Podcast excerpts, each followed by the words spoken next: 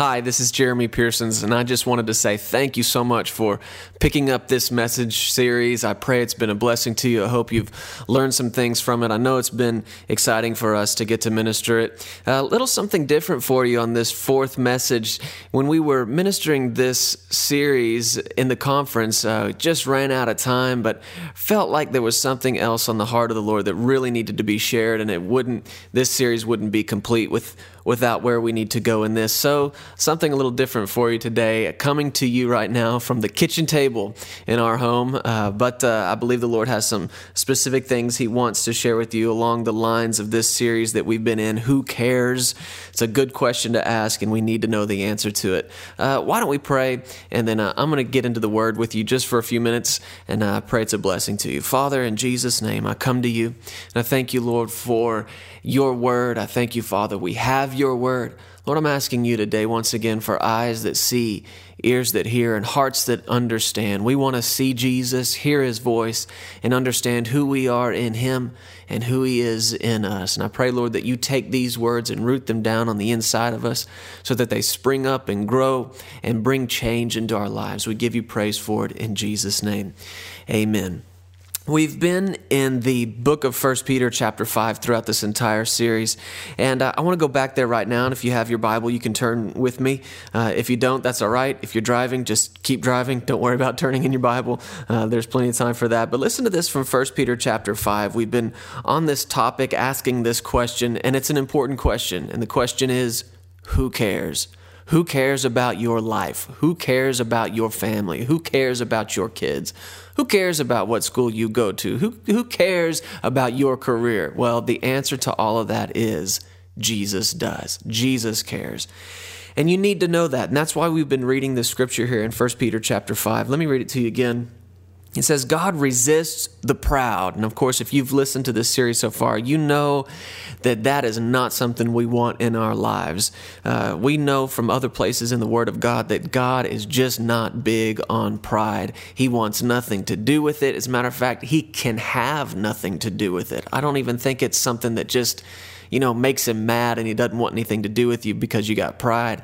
There's something in the nature of pride that shuts the door to God in your life. You find out in the rest of this verse that though he resists the proud, on the other hand, he gives grace to the humble. And what is God's grace? Well, first of all, it's so big that we couldn't define it in one message or in a hundred messages. It's just too big.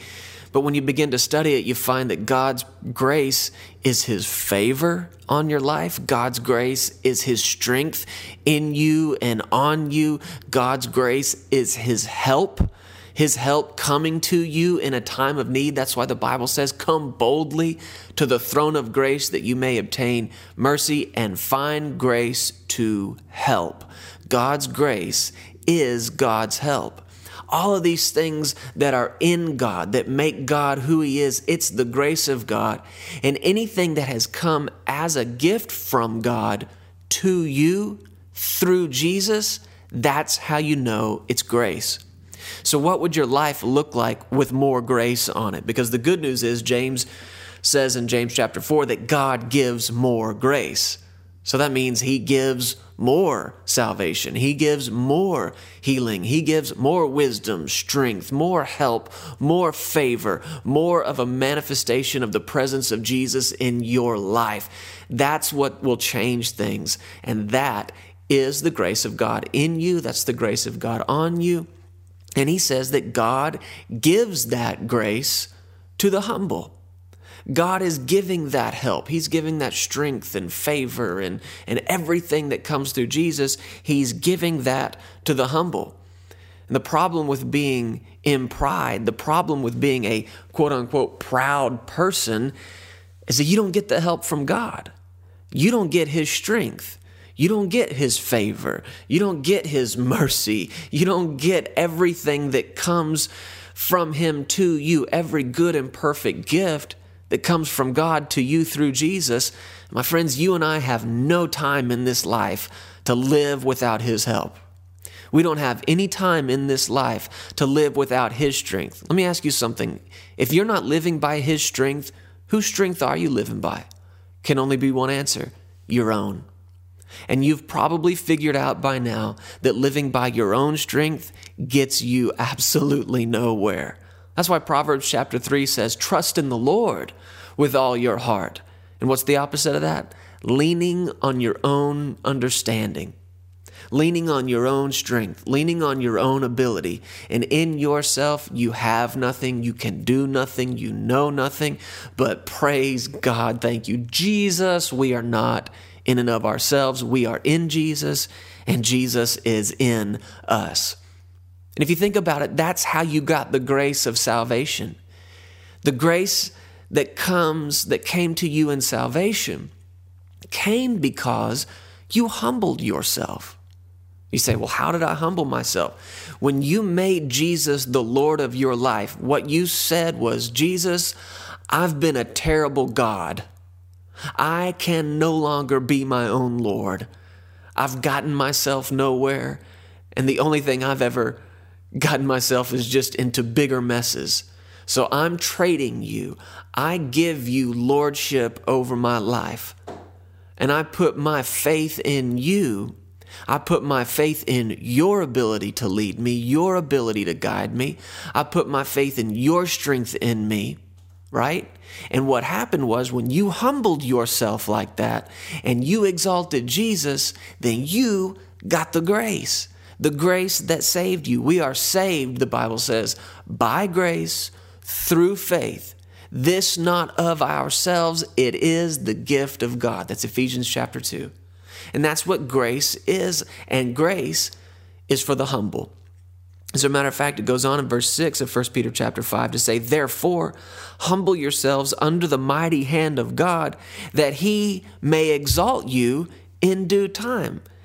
Being exalted, being promoted, being given a place of importance, given, being given a place of impact and leadership, being exalted by God. That's God's grace in your life, man. That is that is God skipping over all these other people who look more qualified, who are prettier than you, smarter than you, so so everybody thinks and maybe even you think, but He's just looking for somebody who will humble themselves, and that's the person he can exalt.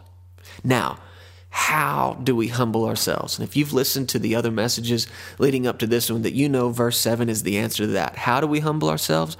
By casting all our care upon Him because He cares for us. What's the answer to this question? Who cares? It's a good question. So much of the time we ask it without really expecting an answer, but you need to be able to answer the question, who cares? And the answer is Jesus does. Jesus is the one who cares. And not only does he care for you, he wants to care for you. He wants to do the caring in your place. Go with me to another scripture we've been looking at in the book of Matthew, chapter 6. And uh, these are the words of Jesus. You have to forgive me. You might be hearing this popping sound. I think it's my refrigerator. I'm not quite sure. Uh, Matthew chapter 6. And look at what Jesus said in verse 25. He said, Therefore, I say to you, do not worry. Now, if you've been listening to this series so far, you know that these little words, do not, can, and maybe even should have been translated like this Stop it. Stop worrying, Jesus said. And once again, let me reiterate this. If you do something Jesus told you not to do, what's that called? Jesus comes to you and says, Don't do this anymore, and you go ahead and do it anyway. What's that called? Don't overthink it. You know the answer. It's sin. It's sin to worry when Jesus told you to stop worrying. And yes, you could think of it as the sin of worry, but really what it is, it's the sin of pride. Because pride, pride has a motto and it says this, I got this. I can do this. I can do it all on my own.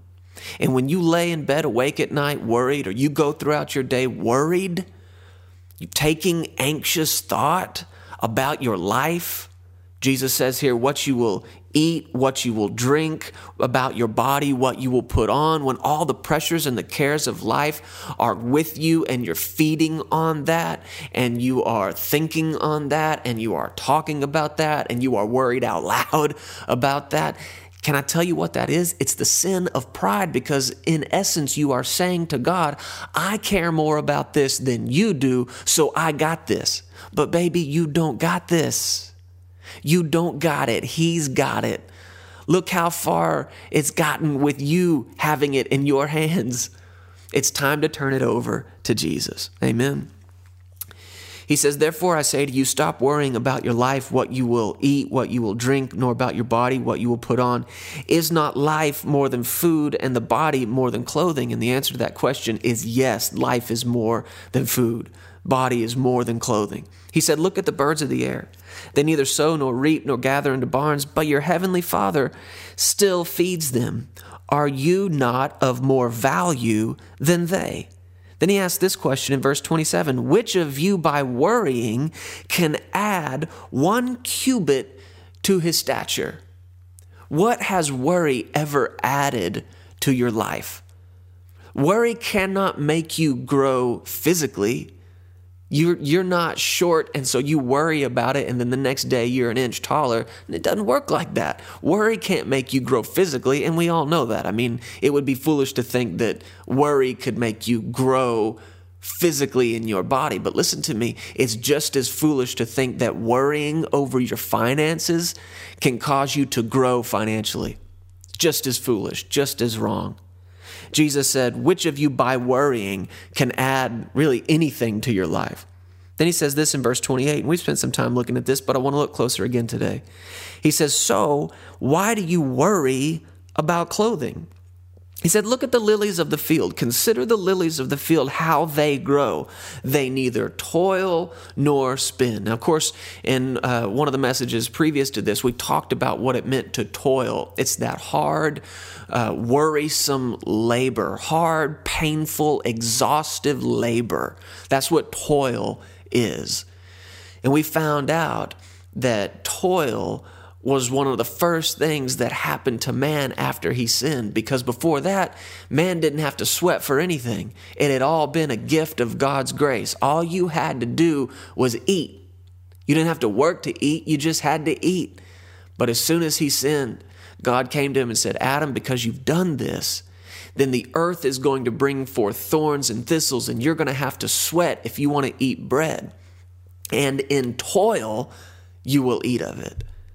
And Jesus identified later here in the book of Matthew and in other places in the Gospels, he said, The cares of this world are like thorns that choke the word. Thorns are man's toil. Thorns are man's sweating to earn his own keep, sweating to make his own way. And my friends, that is what Jesus has redeemed us from. He bore the crown of thorns.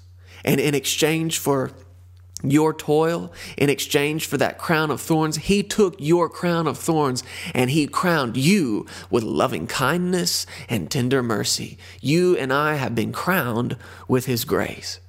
But I want to look at these words toil and spin because they can be applied in the way we've been talking about it physical, hard labor, working under your own strength, no grace on you, no grace in you. You're just working every day and it's wearing you out. There's a difference between working like that and working with the grace of God in you. And that's why Paul said, I labor more abundantly than they all, yet not I, but the grace that was with me. He's saying the grace is literally doing this work. It might be my hands, but it's the grace of God in me. That's His strength. God's grace is God's strength. But you know, there's another application, I believe, to this that I want to look closely at for the next few minutes. Jesus said, Consider the lilies of the field, how they grow, and then He told you what they don't do. Did you know what you don't do? There are things that you don't do that will cause you to grow. And on the flip side of that, there are things that if you do them, they will hinder your growth. We always think about trying to grow and what we can do to make ourselves grow, what we can do to make ourselves grow financially, grow in relationships, grow in friendships, grow in a position of authority or, or being promoted. What can I do? What can I do? What can I do? And there are things to do as you are led by the Spirit. There are things to allow grace to do in you.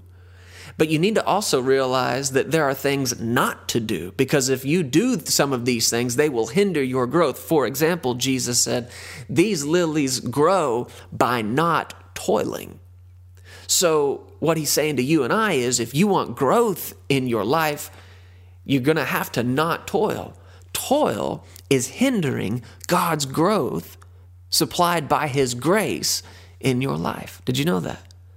But listen to this it doesn't just mean that hard, painful physical labor, it's, it could also be applied to the way you think. Have you ever said this about your thoughts? You ever said that you just felt like your mind was spinning? You've got so much on your mind that your mind just is spinning around and around and around. Now, don't misunderstand me. I think people hear this sometimes and they think, well, what are you saying, Jeremy? We're not supposed to work hard. No, listen, that's exactly what Paul said. I'm laboring more abundantly than they all. There was, he was working hard and hard at work. But the point is, is it you doing it or is it grace doing it in you? And I'm not telling you you're just not supposed to think. Please, I hope you understand that. I'm not telling you just, oh, just shut your brain off and don't even think about it. No, I'm telling you that you can live life having clear thoughts, having succinct thoughts, and you don't have to live with a spinning, toiling mind. There are people waking up, living every single day, and they wake up in the morning and their mind just starts going a million miles an hour. The, this thought, that thought. What have I got to get ready, got to get to work, got to get the kids to school, got to got to do all this, got to pick the kids up from school, got to get them to soccer practice, got to get them home, got to make dinner, got to put them to bed, got to go to bed myself, got to get back up. And you know what? It's a spinning, burdened mind. And I really think that's the best word for it. Those kinds of thoughts can begin to sit on you like a heavy weight or a heavy burden. And Jesus is saying to us, it's not producing anything in your life, so stop it. Stop worrying. Stop spinning in your mind. Relieve yourself of that burden. And really, I, guess I shouldn't say it like that because you can't relieve yourself of it. Well, how am I going to get rid of it? The good news is the Bible tells us that the anointing is that burden removing, yoke destroying power of God. The anointing on your life can keep your mind from spinning. I'll go over a few pages to Matthew chapter 11. I want to show you something Jesus said. In verse 25 of Matthew chapter 11, it says, At that time Jesus answered and said, I thank you, Father, Lord of heaven and earth, that you have hidden these things from the wise and the prudent and have revealed them to babes. Even so, Father, for so it seemed good in your sight. All things have been delivered to me by my Father, and no one knows the Father except the. Uh, no one knows the Son except the Father, and, and nor does anyone know the Father except the Son and the one to whom the Son wills to reveal him. And that's you and that's me. Jesus wills to reveal the Father to us. Amen. And then he said this in verse 28 In light of all that, come to me, Jesus said. Come to me, all you who labor, there's that word toil, and are heavy laden. That's that burden. You are burdened down. You are toiling with this burden on your back. You are burdened in your mind. You are burdened in your heart, in your thoughts, in your emotions. And Jesus said, Come to me, give me that burden, and I'll make a trade with you. You give me your burden, I'll give you my rest. You give me your toil, and I'll give you my rest. How does that work? Well, there's work to be done. So, so how does that work? Jesus goes to work on your behalf. And we're going to, I've got scripture to show that to you as we proceed in this, but I want you to, to, to hear the words of Jesus here. He's making a trade with you and I. He's making a trade with us saying, I'll take your burden, you take my rest. I want to talk to you about the gift of the rest of God. The rest of God is something so unique and beautiful because I believe His rest affects us in every area of our lives. Did you know you are a three part you, you are a three part person. Some people feel like they're just so complex and there's so many pieces to the puzzle of who they are. Well, you're not complex. You are not that complex. You are a three piece puzzle. And those pieces are spirit, soul, and body. And the rest of God that Jesus came to bring us affects us in every one of those areas of our lives, but they must affect us in, excuse me, it, the rest of God must affect us in that order spirit, soul, and body. Jesus is saying, I will give you rest. Jesus, if you've made him the Lord of your life and he is your Savior and his Father is your Father, then you in your spirit have been given his rest. That's why he said in the book of Ephesians, chapter 2, that when he rescued us out of our trespasses, out of our sins, what did he do? He lifted us up, he raised us up to seat us together with him in heavenly places. It says we've been seated with him seated. I want you to get that picture. I'm sitting here in this chair at my dining room table right now, and I, I, I, I, want you to have a picture of, of you sitting. Maybe you're sitting right now. What are you doing? To sit is to rest. You are no longer standing under your power.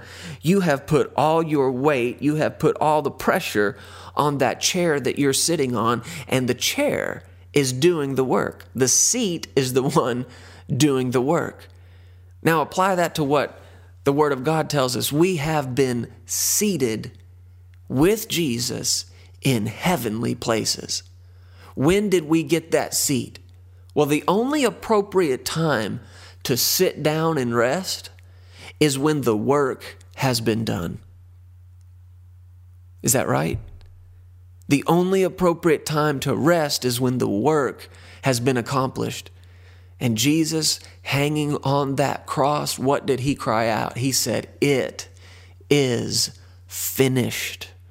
What's finished? Everything.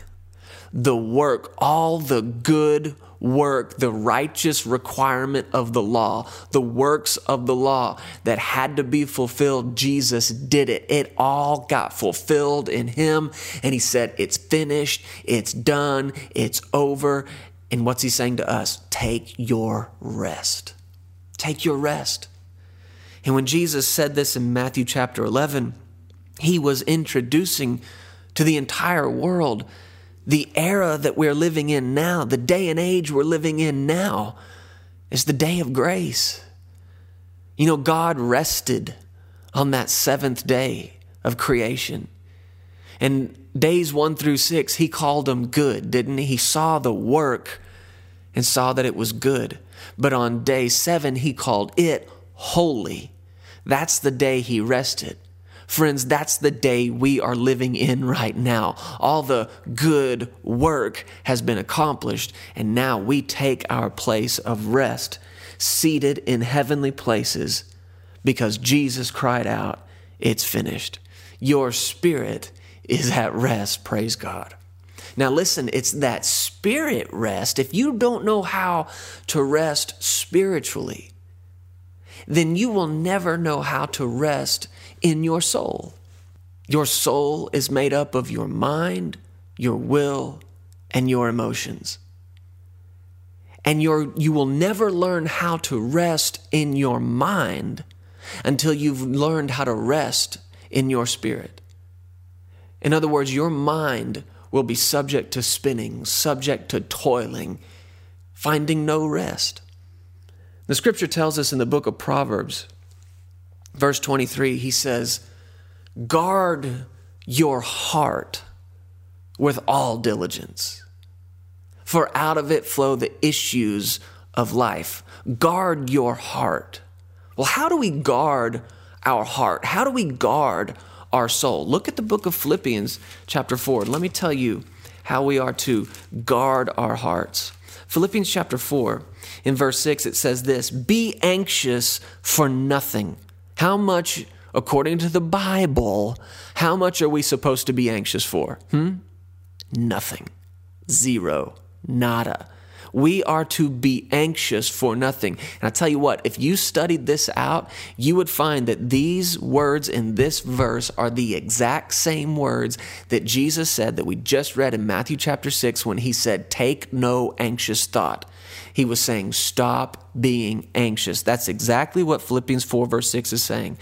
Do not be anxious. Stop being anxious. Be anxious for nothing, but in everything by prayer and supplication with thanksgiving, let your requests be made known to God. Verse 7 And the peace of God will guard excuse me, the peace of God, which surpasses all understanding, will guard your heart and your minds through Christ Jesus the peace of God that passes understanding. What does that mean? It means you are in the middle of a situation and according to the to what's going on in your life there is no way you could possibly be at peace and yet you are. Peace has passed your understanding. You don't understand how you could have peace, but you do. And it's the peace of God that is supposed to guard our hearts. The peace of God, that's the same thing as the rest of God. Just imagine that peaceful environment, that peaceful place where you take your rest. Allowing that peace to guard your heart. What does it mean to guard? If you can imagine a guard taking his post outside of a gate and, and a wall and there's a home or something behind that gate. What is his job? The job of that guard is to not let anything in that's not supposed to be let in. That's what a guard does. And that's what the peace of God can and will do for your heart. The peace of God will stand guard over your heart, not allowing anxious thought in, not allowing worried thought to make its way into your heart. Praise God. This is the wonderful peace of God that comes as a gift of His grace. Jesus told us, Don't let your heart be troubled. You don't let it be troubled. How do I do that, Lord? By receiving by faith the peace of God, letting peace be your umpire, letting peace lead you, letting peace guide you, and not allowing anxious, worried thought to enter into your heart. Guard your heart with the peace of God and don't let worry rob you of your peace. See, peace will displace worry peace will flush out worry. Worried thought has to be replaced. That's why he went on to say, Finally, brethren, whatever things are true, whatever things are noble, whatever things are just, whatever things are pure, whatever things are lovely, whatever things are of a good report, if there is any virtue, if there is anything praiseworthy, meditate on these things. In other words, you take all that worried thought and you exchange it, you trade it, you replace it. You replace worry with whatever things are noble. You replace anxious thought with whatever things are just, whatever things are pure. Those things that you know are not from God, you replace them with what you know to be a gift from God. You are replacing your toiling with God's grace. Amen. But if you don't know how to rest in your soul, which comes from rest in your spirit, then you have no chance, no hope of ever resting in your body. And really, this, I believe, is what the Lord wanted to say to you in this final message.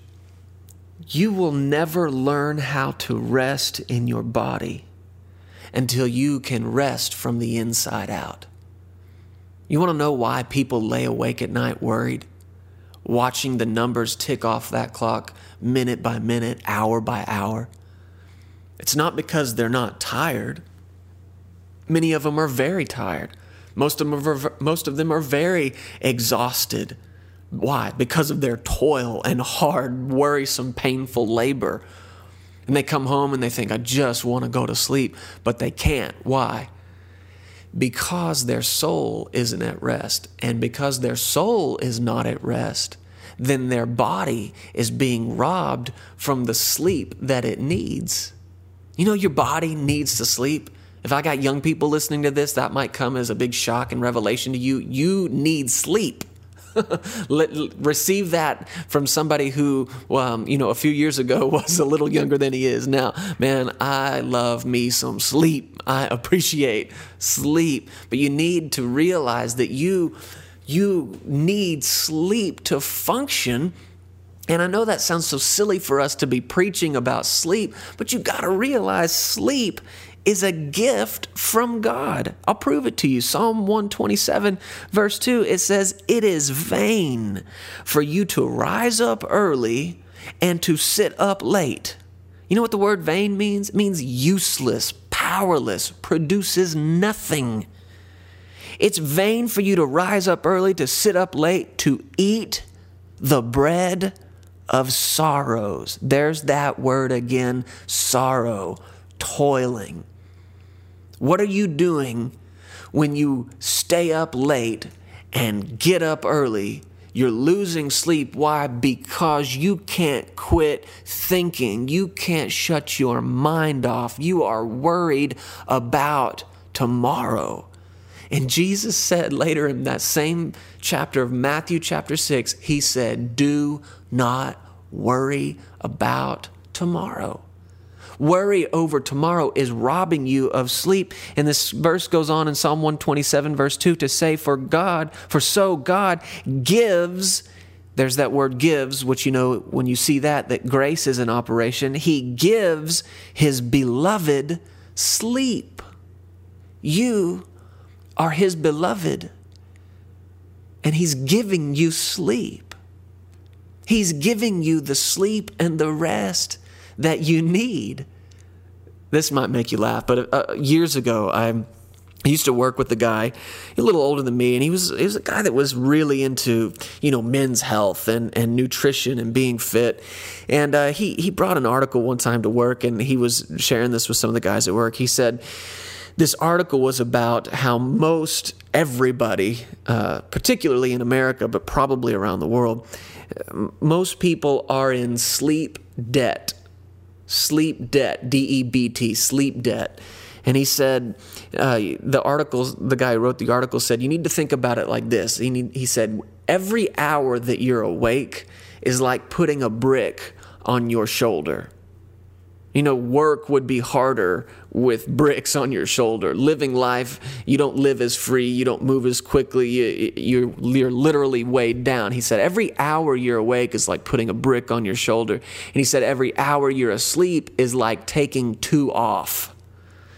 So, sleeping for one hour would be the same as taking two bricks off your shoulder. So, if you're awake 16 hours of the day, you've put on 16 bricks. And if you're asleep, eight hours, then you're taking off 16 and you wake up even again. Now, uh, I don't know what the science is behind all this, but for some reason that just stuck with me. it just it never left me and even to this day i might lay in bed if, and if i'm not sleeping well for some reason i'm thinking okay how many hours was i awake okay how many bricks do i have on my shoulders so i need to sleep this many number of hours so i can take the bricks off but but really i think it's a pretty good picture of being burdened and toiling under that weight.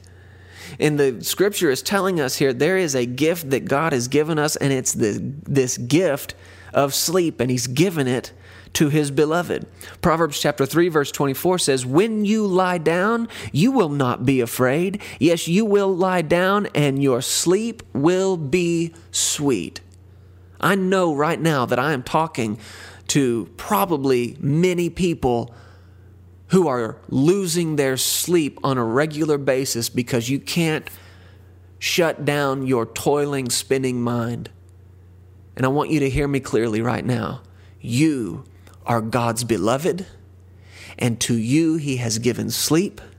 And this promise is to you from the Word. And you say this out loud every night if you have to. I lie down and I will not be afraid. I will lie down and my sleep will be sweet. And to me, you know what sweet sleep is? a lot of it. I love a good night's sleep. Listen to this out of Psalm chapter 4, verse 8. It says, I will both lie down in peace and sleep. Oh, that must mean that peace is guarding your heart from, from anxious thought, keeping you awake. He says, For you alone, O Lord, make me dwell in safety. What would it be like to lay down at night without worried, anxious thought? having cast all your care onto the one who cares for you. Well, if you cast that care when you go to rest, in exchange for that, that that's you humbling yourself and in exchange for your humility what do you get you get grace you get the gift what gift the gift of god's rest protected by his peace Man, every night that Sarah and I put our little boy Justice to bed, you know what we say? We pray over him and we say, Father, we thank you tonight for good dreams and good thoughts.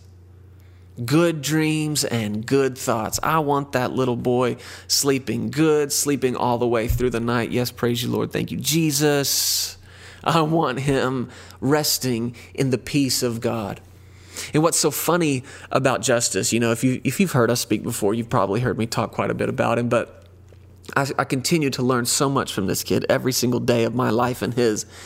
And um, you, you know, there there are times we put him down to sleep and he falls right to sleep, but there are other times he just kind of lays awake, and and it's great because now we have these video monitors. You know, maybe when you and I were kids, we just had the audio monitors, and moms and dads could hear when we were crying. But now, in this day of technology, we've got these video monitors. So I've got this tiny little ca- camera in Justice Room that sends a video image to our room and we can see what's going on. So if he's crying, we can kind of check it out. Is he faking it? Is it for real? And it's just made a big difference. Well, one night we saw that Justice had gotten up again and he wasn't in his bed, but he hadn't come out of his room couldn't figure out what he was doing. So I said, okay, well, I'll go in there. And I, I open the door, and of course, it's pitch black in there, and I'm feeling my way around. I can't see anything and I find Justice standing beside his bed. So I kind of get down on one knee, right? And I said, Justice, what are you doing out of bed, buddy? It's time to go to sleep. And I couldn't see him, but I heard him, and he said, he, in response to me, he said, Saw hands, Daddy, saw hands. I said, Saw hands? What what are you saying, Justice? What are you talking about? It's time for sleep. He said, Saw hands, Daddy, saw hands. And he kept saying this to me, and I'm thinking, what is this kid saying? Finally, Justice reached out his hand in the pitch black and touched the side of my face, and I could feel that my son who was two years old at the time, had taken his socks off and put them on each of his hands. And what was he saying? Sock hands, Daddy, sock hands.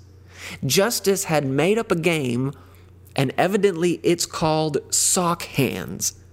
and, and now I think he gets this from this little book that Sarah had been reading to him at night it's a long story, but basically there's a moose, a moose, and at some point in the book, the moose decides to make sock puppets, and so I think that's what Justice was doing, playing sock hands in the middle of the night. And maybe it wasn't quite that late, but you know, we're tired, we're ready for him to go to bed. But here, here's the point the point is, Justice, even when he's laying there awake, he's not worried about anything. He is not laying there with anxious thought. My son is not worried about where breakfast is coming from in the morning. It's just always there for him. Why? Mommy and daddy love me, and I guess out of that love, they feed me. He's not laying awake at night worried about what he's going to wear tomorrow. Why? Because he's probably just going to wear the pajamas he has on right now all day long. Ah, the blessed life of a two year old. Mommy and daddy love me, they clothe me, they feed me. He's not worried. And can I tell you something? You and I would be better off laying in bed. If you can't sleep, you'd be better off playing sock hands than you would be laying there worried about tomorrow. You would be more productive taking the socks off your feet, putting them on your hands. And if you're married, you just roll over to your husband or wife and you'd say, What? Sock hands, baby, sock hands. It's time to play. You'd be better off playing sock hands than you would be worried about tomorrow. I am telling you, you'd even be more productive because worrying is not adding anything to tomorrow. Worry is not bringing growth in any area of your life for tomorrow. As a matter of fact, it's hindering your growth. And you would be so much better off. You and I would be so much better off to cast the care onto the Lord. And what better way to show that you have cast your care than to play some stupid, silly little game called sock hands? You and I can learn a lesson from my two year old. Take some socks off your feet, put them on your hands, and if you have to, put on a puppet show. What's the point? Laugh a little bit laugh a little bit. Guys, we've got to learn to relax and laugh and enjoy the life that God has given us. Psalm chapter 23. You've heard this, the 23rd Psalm. What does he say? The Lord is my shepherd. I shall not want. That means you don't lack for anything. Why? Because you worked for it? No, because Jesus is your shepherd. He makes me to lie down in green pastures. He leads me beside the still waters. He restores my soul. He leads me in the paths of righteousness for his name's sake. This is all the gift of God, causing you to lie down, causing your sleep to be sweet. He's restoring your soul. I just know by the leadership of the Spirit of God that there is somebody that you've been robbed of your sleep night after night. And the word of the Lord to you is that He wants to, by His grace, restore that to you. Why? Because a well rested body fights off sickness better than a tired body. Did you know that? Did you know a well rested mind thinks more clearly than a mind that is toiling and spinning and having stayed awake for way too long? And besides all that, a well rested person is just a nicer person to be around. So often people are just cranky and rude and mean, and you want to know what the answer is? Man, go in there and take a nap. You need some sleep, but not toilsome sleep, not worried sleep, nothing but good dreams and good thoughts. Why? Because you are God's beloved and he gives his beloved sleep. And it is vain, powerless, useless to stay up all night, get up early in the morning, worried about tomorrow. This is the gift of God's rest. Father, right now in Jesus' name, we thank you for this precious gift. Thank you, Jesus, for making the exchange with us, all of our burden, all of our worry, and our toil in exchange for all of your grace and your rest. Lord, I thank you that our spirits can be at rest because of the finished work of Jesus. And out of that spirit rest, you have energized and infused our souls with strength, and you've set your own peace as a guard over our heart to keep our minds, our wills, and our emotions at rest. And Lord, as we re- learn to rest in our souls, we thank you for giving sweet, peaceful rest to our bodies. We take our rest in you, we take our rest from you, Jesus, and we receive it. Jesus, I hear you saying to so many who are listening the same thing that you said to your disciples that day when they came home from the mission field. What did you say to them? You said, Lord, you told them to come away by themselves and rest a while. And if the Lord is saying that to you right now, then you need to obey Him. You need to do it and do it right away. If you have not been on vacation in a decade, what are you thinking? Come away by yourself and rest. If you haven't taken a day off this week, a Sabbath day, a day of rest, what are you thinking? You need that. Come away by yourself and rest and let the Lord do what only He can do, which is restore your soul. In Jesus' name, amen. Praise the Lord.